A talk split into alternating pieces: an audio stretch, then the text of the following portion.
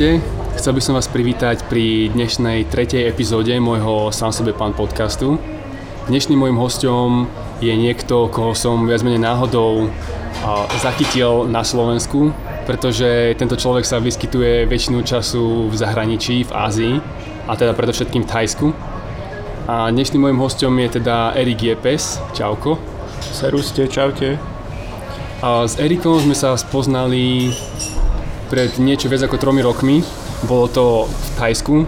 On vtedy žil na ostrove Kosamui, kde ja aj s môjim kamošom, ešte našim spoločným kamarátom, sme vtedy sa vybrali a bola to moja prvá digitálna nomadská cesta. Erik tam v tej dobe už býval a koľko som vtedy, vtedy už býval? Pol roka, rok? To bol jaký? 2014? 2014 január. Takže to už som tam bol taký rok a pol asi. Rok a pol, ok. A Erik aj vlogoval na svojom blogu depi.sk, ktorý v dnešnej dobe už aj neexistuje, ale k tomu sa ešte dostaneme neskôr. No a ja som sa mu ozval s tým, že ako jeden z mála Slovákov bol na danom mieste, kam sme sa my chceli vybrať. A tak sme sa stretli a zoznámili a skamošili a potom sme sa stretli ešte párkrát v Tajsku a naposledy sme sa stretli asi pred dvomi rokmi, kde tá situácia nebola úplne ideálna z mojej strany. Bol to nový rok tajský, vlastne slovenský a bol to náš západný nový rok, ak sa tomu povie. Silvester. Silvester, kam. Áno, bol to Silvester, ja už neviem, ako to slovo sa volá. No. A teda ja som nedopadol veľmi šťastne, ale Erik mi vtedy trošku pomohol aj s jeho priateľkou. A teda teraz po, dve, po dvoch rokoch sme tu spolu na Slovensku v Nitre v kaviarni. Dúfam, že nám odpustíte ten ruch, čo je okolo nás a tu občas počuť. No a teda Erik, na, moja prvá otázka na teba je a, nejaké základné tvoje predstavenie, kto si, koľko máš rokov, odkiaľ si to už vieme a čo robíš v Thajsku, čím sa živíš.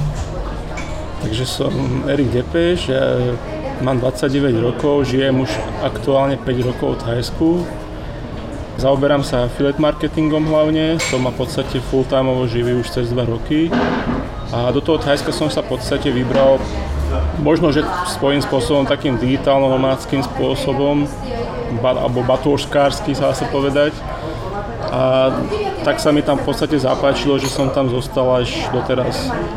OK. Um, žil si teda na Koh Samui, na ostrove Ano, jeden z najväčších ostrovov, nie tajských? Neviem, či to je druhý alebo tretí najväčší, už teraz neviem presne, okay. ale proste žil som tam asi 3 roky s tým, že po, nejak, po tých troch rokoch sme to, som to opustil, zmenil som lokáciu, lebo už som tam bol troška dlho, chcel som sa pozrieť aj na iné lokality ale ako ten basement bol tedy ako Kosamui. OK. A ty sa teraz tak trošku asi priekol a vieš už asi, čo je moja ďalšia otázka. A to, že teda nie si sám, v Tajsku nežiješ sám, máš tajskú priateľku. Áno, áno, v podstate už dá sa povedať manželku, hej. A... Oficiálnu či budúcu? Ako to je teraz vlastne? V Thajsku oficiálnu, ešte sme to ne, neriešili na Slovensku, ale Aha. sme už zobratí už vyše roka v podstate. OK. Takže áno, žijem tam aj s mojou thajskou manželkou už 5 rokov. Super, zaujímavé. A nás v Thajsku je celkom dosť takto ľudí zo Slovenska alebo z Čiech, ktorí sú tam takto zabývaní a majú aj ženy? Či iba niekoľko? Ako niek, zo pár poznám, máme aj spoločných nejakých kamarátov, ale veľmi tú slovensko-českú komunitu až tak nesledujem, nezaujímam mm-hmm. sa o ňu, takže neviem, ale časom som našiel zo pár ľudí, mám aj ja kamaráta, ktorý teraz už vyše roka má thajskú priateľku a žijú tam a tak ďalej. Proste tých ľudí je určite veľa, o ktorých ani nevieme a sú tam. Jasné. Je to, je to v podstate teraz aj taký dosť trend cestovať, takže dosť ľudí sa tam, no, ale tam ty... nájde tú svoju polovičku. Jasné. Ale ty teda v Thajsku žiješ, nielen tam cestuješ a každé dva dní si niekde inde. Takže aký je vlastne život v Thajsku podľa teba? Čo sa ti na tom živote páči? Ja sa moc neradím ako medzi tých digitálnych nomádov, asi ja som skôr, možno zapadám do kategórie expatov. A klasický deň v Tajsku, tam každý deň v podstate rovnaký, hej, každý deň je proste krásne slnečné počasie, stanem, hej, dám si raňajky, idem do nejakej svojej obľúbenej kaviarne na kávičku, samozrejme na mo- mo- motocykly a potom idem si do svojho ofisu, ktorý mám vlastne v rámci domu, mám takú vlastnú miestnosť, ktorá je čisto vyhradená na office a pracujem si, hej, robím si proste, pracujem online, takže vlastne je jedno, že kde sa nachádzam na lokácii mi nezáleží. Dám si nejaký obedík, proste vlastne manželka je práci, tak, tiež práci, takže ja som v podstate sám ako v tej, v tom mojom pracovnom režime, hej, a asi tak, mám potom, asi máme malého psíka, volá sa Sugar, takže to, tá ma zamestnáva počas toho. A tak, celý, celý, ako dosť času strávim prácou, ale samozrejme, keď je ako voľno, tak si zajdem niekam buď na pláž, alebo ste po okolí len tak na motorke. Ty už si v tom Thajsku tak dlho asi, že už ani nevieš povedať, čo je na tom také vynimočné alebo zaujímavé, že? Hej, ako tam... pre mňa, pre mňa je to už ako úplne klasické, keby som žil kdekoľvek, asi aj na Slovensku, alebo tak, už proste žijem taký klasický spôsob, nie som tam ako kvázi turista alebo na dovolenke, že by som stále teraz chodil na pláže a poznával pamiatky a tak, lebo už v podstate to všetko poznám. Takže žijem nejaký taký klasický, tradičný. Ja si pamätám, keď som prvýkrát do Thajska išiel ja, však som o tom potom aj napísal článok, kde som bol celý nadšený a všetkým sa ten článok páčil, ale isto boli z toho nadšení a sa tešili a nevideli sa dočkať, kedy pôjdu do Thajska aj oni sami. Ale potom, keď som tam prišiel o asi o dva roky neskôr a už som bol taký trochu skúsenejší, možno že aj s tým životom, aj s kultúrou nejako zblížený viac um, azijskou, tak som si uvedomil, že hoci kde si, tak nie všade je to rúžové a dokonalé.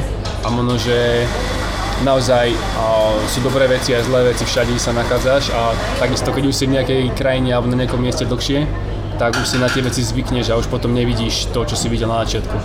Áno, ako ja som tiež, keď som odišiel, som dosť aktívne blogoval, písal som vždy nejaký taký sumár zážitkov, čo som za posledné dni zažil. A bolo to veľmi zaujímavé, bol som veľmi nadšený z toho ale počasie, ako, hovorí, ako sám hovoríš, už to bolo proste také, že normálne. Proste to, čo bolo iné, sa stalo normálnym a už mi to neprišlo nejak odlišné. A ešte čo si spomenul tam niečo, napríklad teraz, keď sa vrátim, že na Slovensko, na ktoré som možno predtým nadával, že až aké tu zle a tak, ale teraz si vlastne človek po tom čase uvedomí, že tu nie je až tak zle a že sú tu aj, je tu aj veľa dobrých vecí a si to tak vždy užívam, keď sa vrátim domov. Takže ak naozaj všade, všade sú aj dobré, alebo všade sú aj nejaké plusy aj minusy.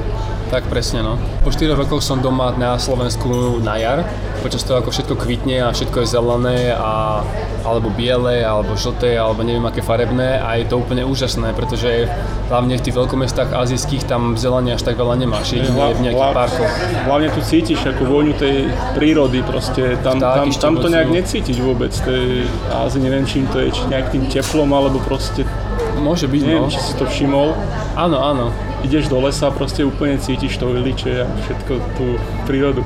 Ale podľa mňa to je aj tým zvukom asi. To ti tak robí veľa s tým, že prídeš sem a tu všade vtáky čvirikajú a drozdy spievajú a v tej Ázii tam len škrikajú vtáky, ale ja neviem. Ako niekde niektoré, no v Ázii, teda v Austrálii to bolo tak, že tam máš buď tie veľké kakadu, čo škriekajú, alebo netopiere, čo vydajú také nejaké podivné zvuky, a možno, že vrany maximálne. Ale v nejakom Thajsku tam sú tiež aj nejaké vtáčiky, mám taký pocit, ale nie tak ako, ako ja, ja bývam tak na okraji mestečka, dá sa povedať v podstate, keby som bol na dedine, mám tam také jazierko za domčekom, tam stále niečo čviríka, nejaké rôzne veľkosti rôznych vtákov som tam už spozoroval za, tý, za ten rok, čo som na, to, na tomto mieste a všetko možné tam je. OK. Aký je vzťah s Aziatkou, alebo teraz Thajkou konkrétne? Z akého hľadiska, alebo čo, čo máš na mysli, ako, lebo mne to príde všetko už normálne, vieš, potom. Jasne. Mal si nejaké také väčšie skúsenosti ešte predtým na Slovensku? Si nejaký vážny vzťah? Mm, áno, mal som dlhoročný vzťah predtým. A vieš to nejako porovnať? Lebo mňa veľakrát sa pýtajú práve na toto, keďže ja už 7 rokov randím s Aziatkami a, a mal som vážny vzťah aj s Korejkou v minulosti a ľudia sa ma pýtajú teda, čo je na tých kasietkách také úžasné a čím sú iné voči tým Slovenkám, lenže ja im to neviem povedať, alebo to neviem porovnať, keďže som až tak veľa, mal som skúsenosti predtým, ako som odišiel do Austrálie, ale žiadny veľký, hlboký vzťah som nemal. Takže neviem z tohto pohľadu to nejako porovnať. Ako to vidíš ty? Alebo pamätáš si na to ešte? No ja to, ja to už bolo tiež dávno, takže ono sa to už potom začína tak splývať v tej mm-hmm. hlave a v tých myšlienkach. Ale tam asi hlavný rozdiel je tá iná kultúra, proste iná mentalita. čo možno na začiatku môže byť nejaký problém, lebo ty nejakú situáciu očakávaš ste podľa svojho vzorca správania, hej, podľa na svojej kultúry sa zariaduje, že oni zase podľa svojej a môže tam nastať, nastať nejaký problém. Takže ne, neviem ti možno, že konkrétne teraz ma nenapadne, ale na takéto veci si treba dávať pozor a treba si to vždy vydiskutovať a ľudia navzájom tom vzťahu pochopili. Mm-hmm. A z tohto pohľadu teda sa dá povedať, že medzinárodný vzťah má takú tú výhodu, že ťa naučí snažiť sa pochopiť toho druhého viac, že? Lebo na Slovensku, alebo teda keď máš vzťah s niekým, kto je z tvojej kultúry, tak tam automaticky sa očakáva, že ty vieš, čo ten druhý od teba chce, alebo očakáva, ako by sa mal správať. Ale keď ten, niekto, keď ten druhý človek, tvoj partner je z inej kultúry, tak tam tie očakávania nemôžeš mať rovnaké. Re, respektíve, ak ich máš, tak prídeš na to, že to tak nefunguje a že nastanú konflikty. Áno, presne, Takže sa, presne tak. Takže sa naučíš byť viacej ohľaduplný, alebo otvorený, alebo chápavý Áno, práve preto je veľmi dôležitá tá nejaká tá vzájomná diskusia, vedieť si vysvetliť nejaké veci. Ja, mne sa stávalo, že možno som niečo urobil a očakávanie bolo iné a ja som to vždy chcel vysvetliť, že prečo a tak, že prečo to tak je. U mňa toto je takto, aby je to normálne, ale u vás to možno, že není normálne. Asi takéto nejaké veci. A je to aj iné, iné, iné, iné náboženstvo napríklad, aj v Thajsku sú buddhisti, čiže oni aj podľa toho sa riadia niektorých veciach. Ako si na tom s tajčinou? Uh, asi, asi ako každý turista dosť, dosť behne. Uh, bol som, bol som, mal som študentské víza istý čas, takže som chodil do, do školy riadne, mal som nejaký speaking, viem nejaké základy, čiže len čisto ako speakovať, rozprávať. Ale ono, keďže si manželka vie veľmi perfektne po anglicky, tak my tajčinu malo využívam to skôr ja, keď idem niekam si vybehnem von na market alebo tak, tak potrebujem. Mm-hmm. Ale aj to väčšinou ako svičnú do angličtiny alebo sa opýtajú niekoho vedľa, že nech poradí, takže až tak ju moc nevyužívam. Okay. O, trošku teraz zmením tému, my sme na začiatku spomenuli to zarábanie cez internet, že to ti, dá sa povedať, umožnilo o, najskôr odísť do Thajska na jeden mesiac a potom sa tam neskôr vrátilo pol roka, ak sa nemýlim a už si tam ostal. Tak ako, približ nám, ako asi tak si zarobil svojich prvých tisíc eur na internete, alebo cez internet?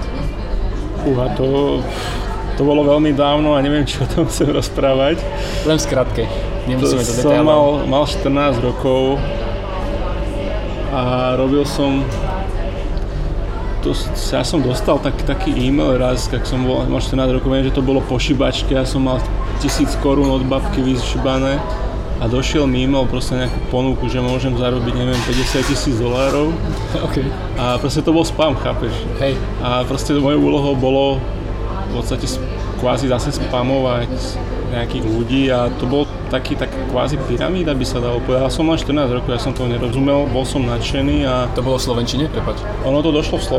tuším, že v češtine dokonca a v podstate som si musel objednať nejaké dokumenty a tam proste dať svoje meno a potom to rozposielať ďalej a boli tam nejaké 4 úrovne, proste úplne taký, taký scam, vieš. Áno. No a ja som to na základnej škole nejak pár tých e-mailov poslal a potom vlastne z toho mi chodili normálne do, do obálky prachy nejaké, ale... Naozaj? to je fakt ako bolo dávno a to bol možno, že aj taký prvý fail.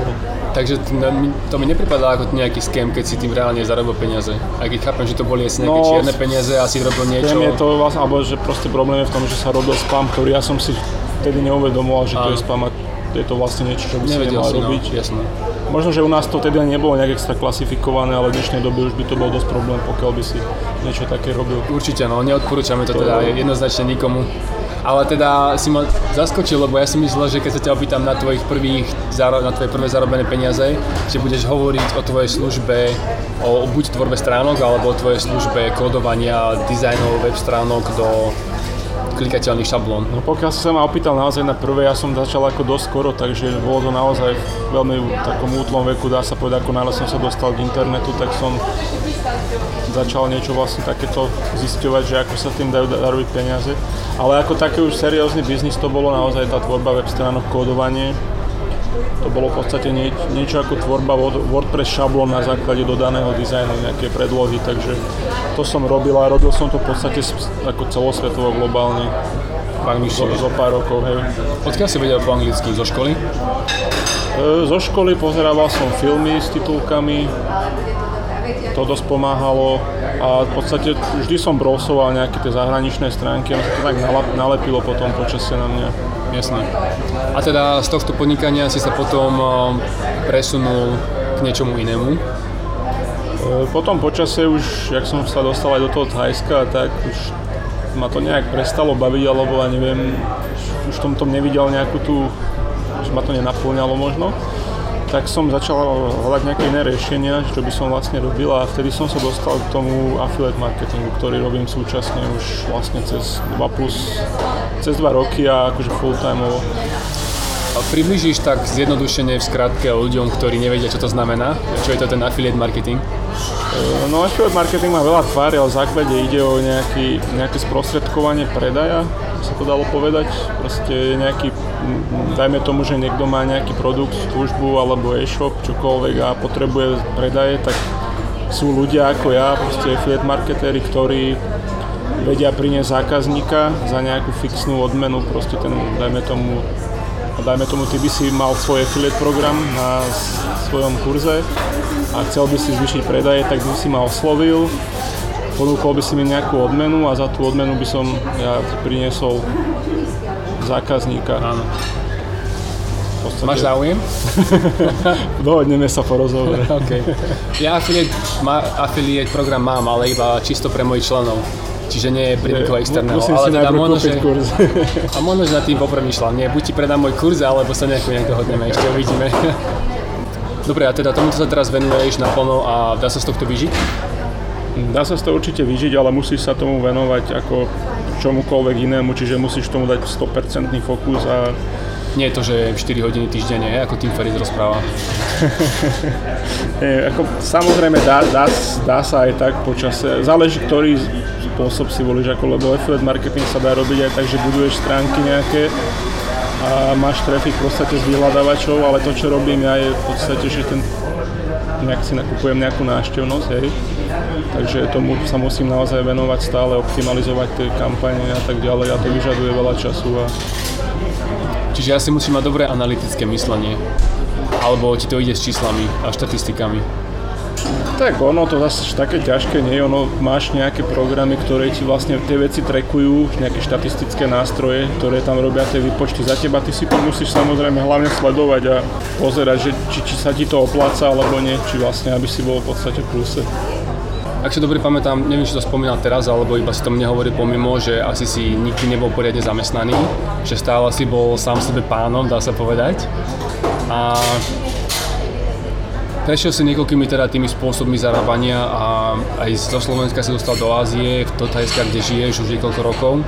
A zaujíma ma, ako asi tak musí človek premýšľať, alebo aké musí mať myslenie, aby sa k takémuto niečomu dopracoval, aby robil niečo, čo nie je úplne typické, aby bol schopný sa presťahovať na druhú stranu zeme, alebo teda 8000 km, alebo koľko to je odtiaľto do Thajska. A naučiť sa niečo, o čom si predtým nič nevedel, dajme tomu. Čo, v čom si výnimočný? čo je na tebe iné? Alebo možno, že uh, aké vlastnosti by mali mať ľudia, ktorí by chceli takéto niečo dosiahnuť. Takže najprv k tomu zamestnaniu, bol som zamestnaný oficiálne dva týždne po, po, po strednej škole, ale vlastne tá firma, ktorej som pracoval, chcela ľudí full time a ja som išiel na vysokú školu, takže som to musel zabaliť. a to je, to toľko z mojej kariéry Dobre. pracovnej. A tej ďalšej časti, ja neviem, ono to je také step by step v podstate taký prirodzený vývoj. Ono to nebolo, ono samozrejme to nezačalo na tom konci, že som teraz v Thajsku a som, robím to, čo robím, ale začalo to niekde tak, že som bol, že som, ja neviem, programoval, robil nejaké tie stránky, robil niečo s internetom a postupne človek objavuje veci a vyvíja sa a má, má má nejaké sny a vízie a tak som sa v podstate dostal do toho Thajska. To bol nejaký taký sen počas strednej školy, že čítal som nejaké blogy takisto a strašne ma inšpirovali a tiež som to chcel zažiť na vlastnej koži a tak som proste išiel za tým. A tak to vzniklo ja som do toho išiel, spravil som to a bol som zrazu tam. Proste zrazu som sedel na lete do Thajska sám a išiel som to tam pozrieť, že ako to tam je. Jasne. Zapáčilo sa mi to, bol, tak som sa tam potom vrátil. Som si to zariadil tak, aby som tam bol. Čo ťa motivovalo vtedy?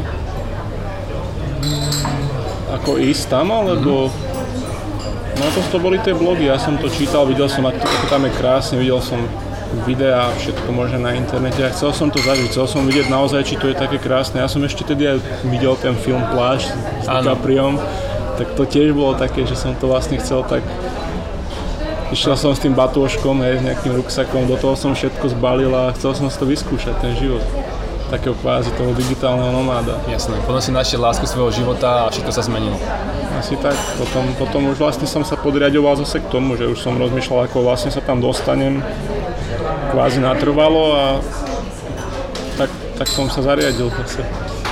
Že ono to všetko so všetkým súvisí a je to taký postupný vývoj, vieš, musí sa na to tak pozerať. Čo ťa, čo ťa motivuje teraz k tomu, aby si ráno stál a išiel za počítač pracovať? K tomu, aby si ne, neurobil len to, že ideš na pláž a si tam od rána do večera? Mm, ja si myslím, že každý musí mať niečo také, že proste robí niečo v živote, že nielen sedí, aj keby si teraz, ja neviem, dostaneš milión eur, hej, by, som, by ti niekto dal ku a možno, že by si najprv užíval nejaký mesiac, dva, ale potom by si sa začal nudiť, mal by si všetko a tiež by si pracoval. Presne kvôli tomu myslím Tim Ferriss odporúča tie mini retirements, teda mini dôchodky, kde prestaneš robiť a takto, kde v podstate ideš na dôchodok, aj keď máš len 25 rokov, 30 rokov alebo koľko, v mhm. úvodzovkách na dôchodok, kde odídeš niekam, alebo v podstate si len doma, ale nerobíš nič a správa sa tak, ako by sa správal, keby si bol na dôchodku. A tá pointa je tá, že veľa ľudí si vtedy uvedomí, že oni nechcú od rána do večera sedieť na pláži a popieť koktéry, lebo to ťa naozaj po tých pár týždňoch omrzí.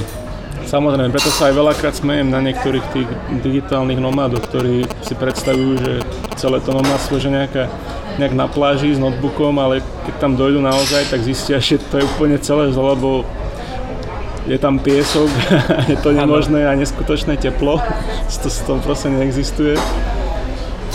A aká bola otázka? Ako dá sa, budem pokračovať, naviažem na teba. Dá sa pracovať aj na pláži. Napríklad vtedy, keď ja som išiel do, do Thajska s Durim, s mojim kamošom, tak on to zobral doslova a on vyslovene bol na lehátku na pláži s notebookom a tam pracoval a písal e-maily a komunikoval so svojimi spolupracovníkmi ale po pár týždňoch prišiel na to, ani nie po pár týždňoch, to bolo, my sme tam boli asi na dva týždne vtedy a prišiel na to, že mu nefunguje klávesnica.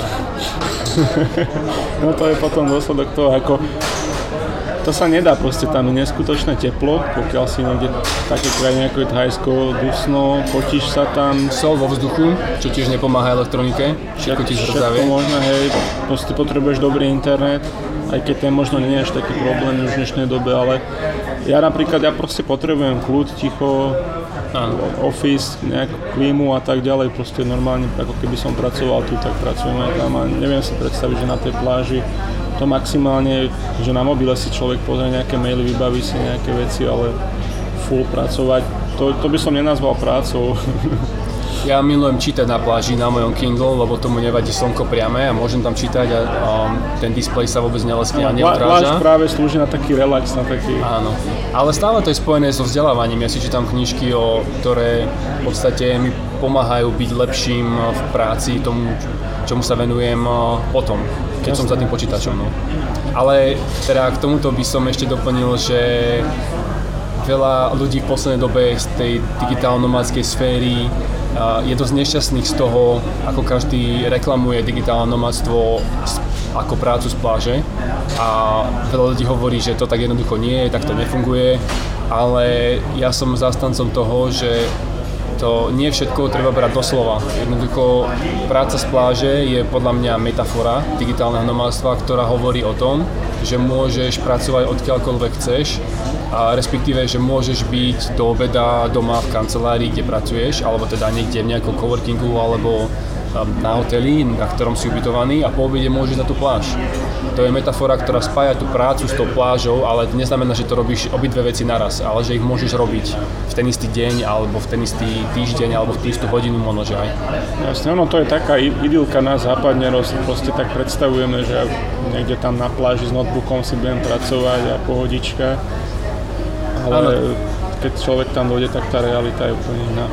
Teraz mi napadlo, že keby digitálne nomadstvo ako pojem a fráza vzniklo niekde v Ázii, v tropickej, napríklad v Thajsku alebo v Indonézii, tak by to nevolali práca z pláže, ale volali by to práca zo zasnežených hôr.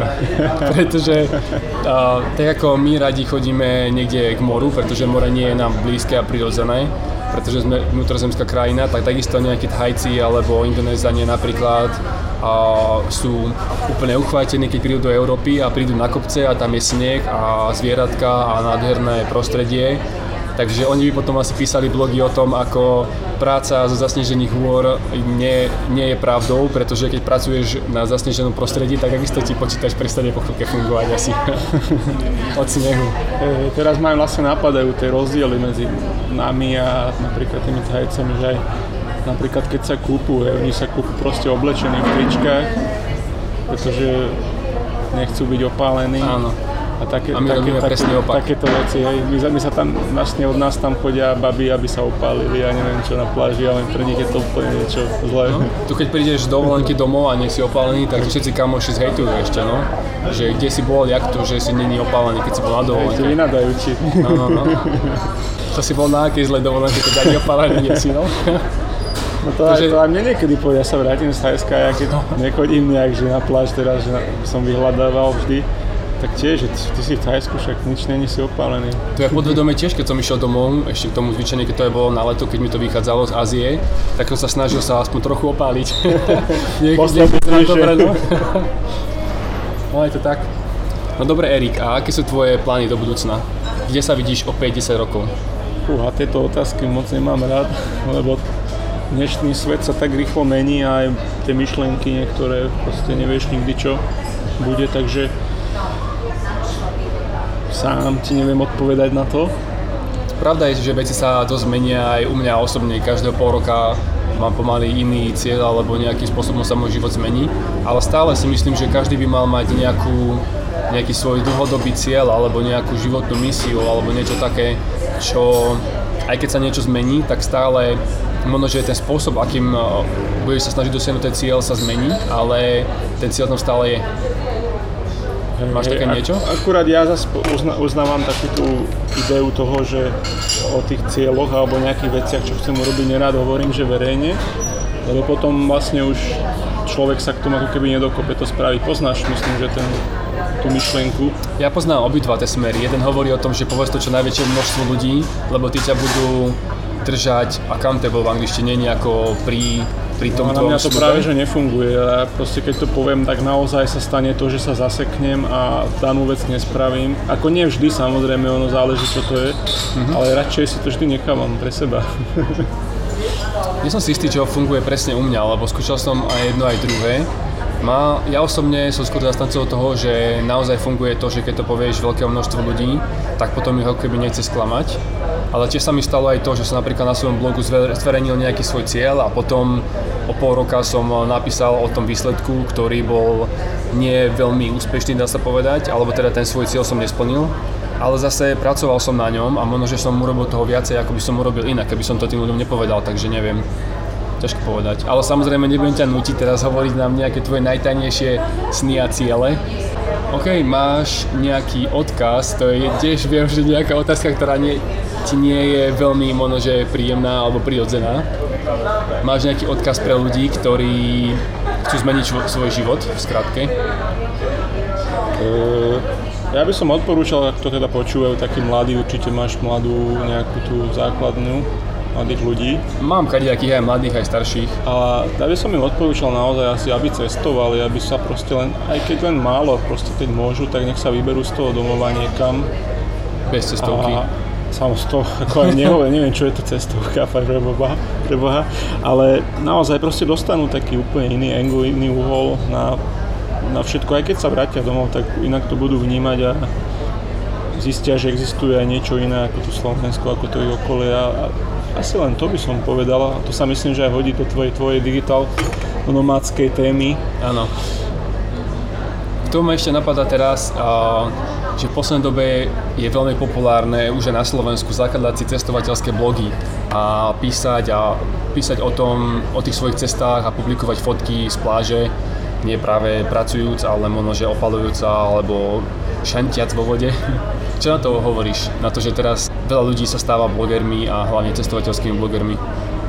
Tak neviem, ono ja, to, ja si myslím, že každý, keď vyjde von, ja som takisto, keď som vyšiel von, začal som o tom blogovať a teraz zase proste vychádza von viac ľudí, viac ľudí cestuje, tak proste chcú si tie zážitky tiež nejak napísať a blogujú proste o tom a fotia. A dneska je, už je viac možností, sú tie sociálne médiá, všelijaké, napríklad už Instagram ako je dosť rozšírený, ktorý tedy ešte nebol aj v našich časoch. Takže ono je to podľa mňa prirodzené, nevidel by som to, že teraz každý nás že by to robil alebo tak. Len sa to robí vo väčšom objeme. Sranda, že si povedal, že v tých našich časoch a hovoríš, že keby si mal 45 rokov alebo 60, ale pritom teraz máš 29, že? Ale pretože v tejto digitálnej sfére proste to sa tak všetko rýchlo mení a vyvíja, proste ty si zober, ako keď už sme pri tomto, pred desiatimi rokmi si nemal, nemal si iPhone, nemal si Airbnb, nemal si Uber a rôzne tieto služby, ktoré dnes považuje za normálne, messengery všelijaké a neviem čo. Vtedy bol problém ešte aj s internetom. Video hovorí o proste bez problémov kdekoľvek. Bukuješ si letenku v mori, že si polo toto. Polomokrý. polomokrý, ako fakt sme to raz robili s kamarátom. Nie, letenku, letenku som povedal, ako hotel sme si bukovali proste ďalší a sme boli proste pri západe slnka v mori a takéto veci proste neboli a preto hovorím, že za našich časov, lebo ono naozaj za 5 roky to dozadu sú, za našich časov, no. Čiže ja len chcem pozna- po, poukázať na ten rýchly vývoj a preto aj keď sa ma pýtaš, že čo bude, kde sa vidím o 5 rokov, kde sa fakt neviem, ako pred tými 5 rokmi som sa nevidel tam, kde som teraz, zase, vieš, takže... K tým cestovateľským blogom z môjho pohľadu Viem, že veľa ľudí na to teraz nadáva a zvyčajne tí, ktorí s tým začali minulosti, tak tí sú nešťastní, že teraz to už robí skoro každý.